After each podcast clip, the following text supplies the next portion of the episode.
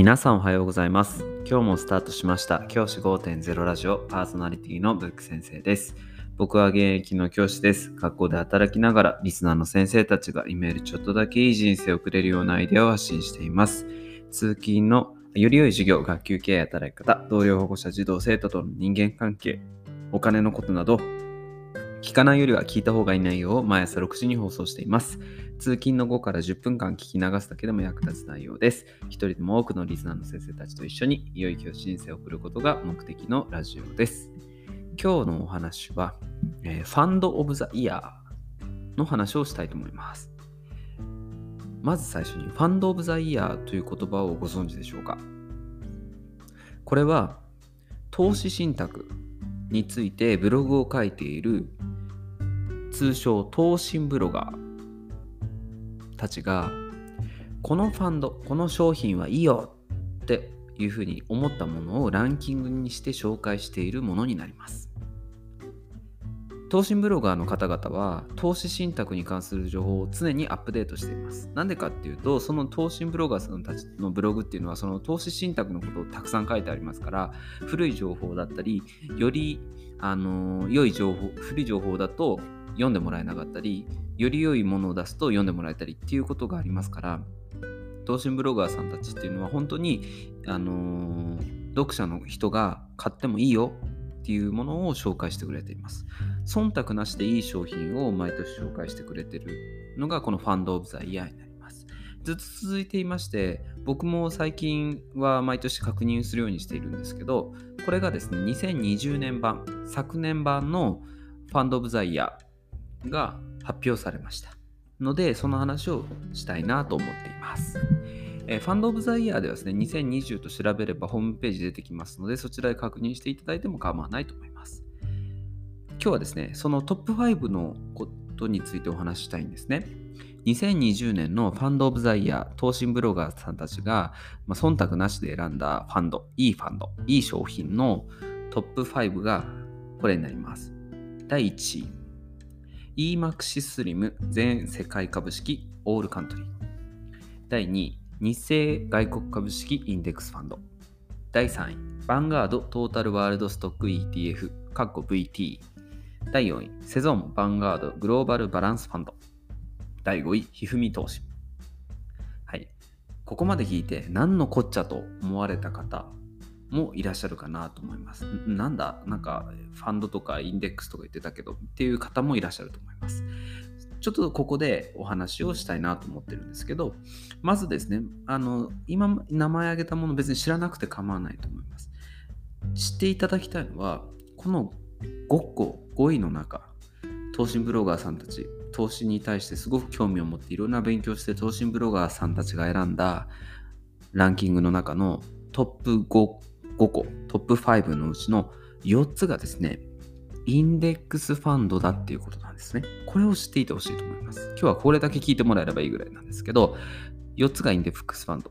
で最近はですね、アクティブファンドよりインデックスファンドが人気です。待て待てと。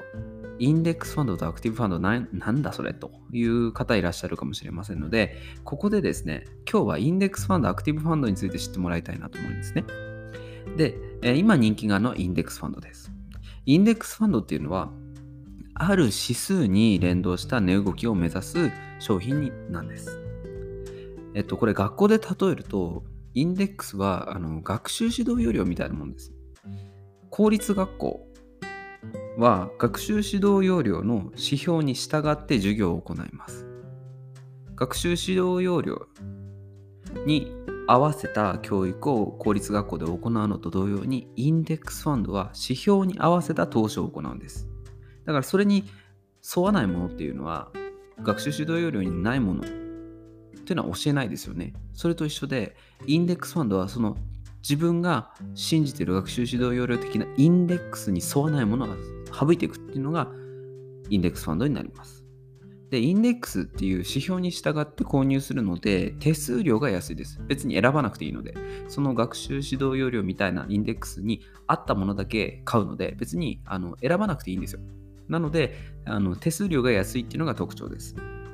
アクティブファンド、対してアクティブファンドっていうのは、ファンドマネージャーさんたちが投資する商品を実際に決めるんですね。これを買う、これを買う、これを買う。学校で言うと私立学校みたいな感じです。私立の学校は授業内容とか学校のは学校方針に合わせて変更できますよね。オリジナリティのある教育活動を行えるのがアクティブファンドに似ているなと思っています。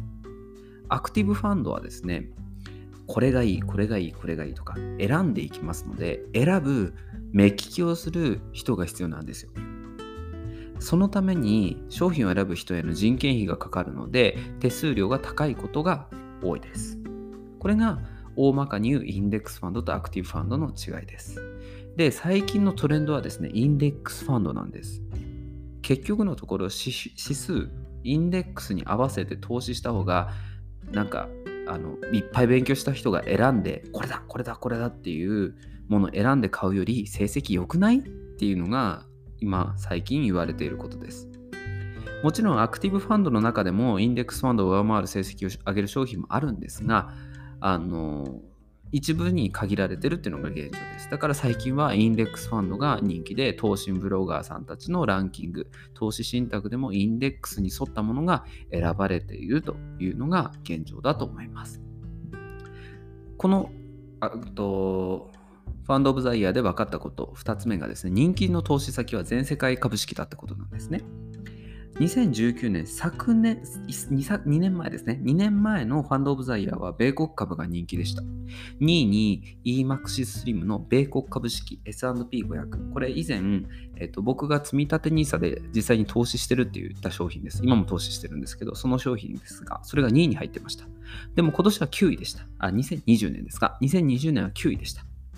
2020年は全世界投資が人気だったんですね。で、全世界投資っていうのは王道です。王道中の王道ぐらいの投資先なので長年人気です。えっ、ー、と、なので、2020年は全世界株式が、全世界投資が人気である一方で、ずっとあのトップ10に入り続けるのが全世界投資になるわけです。もう長いこと全世界投資っていうのがあのランキングから外れたことはありません。なので全世界投資っていうのは長く長くこうずっと愛される投資先になってるっていうのも今回のファンドオブザイヤーからわかることです。僕も全世界投資は必勝パターンだと思っています。ファンドオブザイヤーからわかること、えー、最後ですね、えーと、投資ブロガーさんたちっていうのは本当に投資信託について日夜考えてる人たちですからあの手数料でぼったくるような商品っていうのは手を出しません。トップ20に入っているものっていうのはどれもですね、別にどこかのお店に行ったりとか、証券会社に行ったりとか、銀行に行ったりとか、行く必要なんて全くありません。家でネットさえあれば、スマホ、パソコン、タブレットで購入可能です。おそらくですね、投信ブロガーさんたちも SBI 証券とか楽天証券とかマネックス証券とかそういったところを使って購入してると思います。別に窓口に行ってこの商品買わせてくださいって言ってる人は絶対にいないと思います。銀行の窓口で売られる商品なんていうのはこの投信ブロガーさんたち投資のことを本当に目利きした人たちにはもう眼中にないんですね。アウトオブ眼中なんですね。手数料が安くて資産を増やす投資商品を知る上で、このファンドオブザイヤーに入っているものっていうのはとても参考になります。あの、ぜひですね、あの参考にしながら投資商品を選んでみるのもいいかもしれません。ぜひファンドオブザイヤーで調べてみるのをお勧めします。え実あちなみにですね、えー、僕が投資している、積立 NISA で投資していると以前話していたのが、このトップナンバーワンに入っている EMAX スリムの全世界株式オールカントリーってやつと、今年は第9位に入っていた EMAX Slim 米国株式 S&P500 になります。どちらもやはり人気だということが、えー、と、そのブロガーさんたちの記事からもわかると思います。えー、もし投資先に悩んだ方は、この2つに投資するのもいいのかなというふうに思っています。じゃあ今日はこの辺で起立例着席。さようなら。また明日。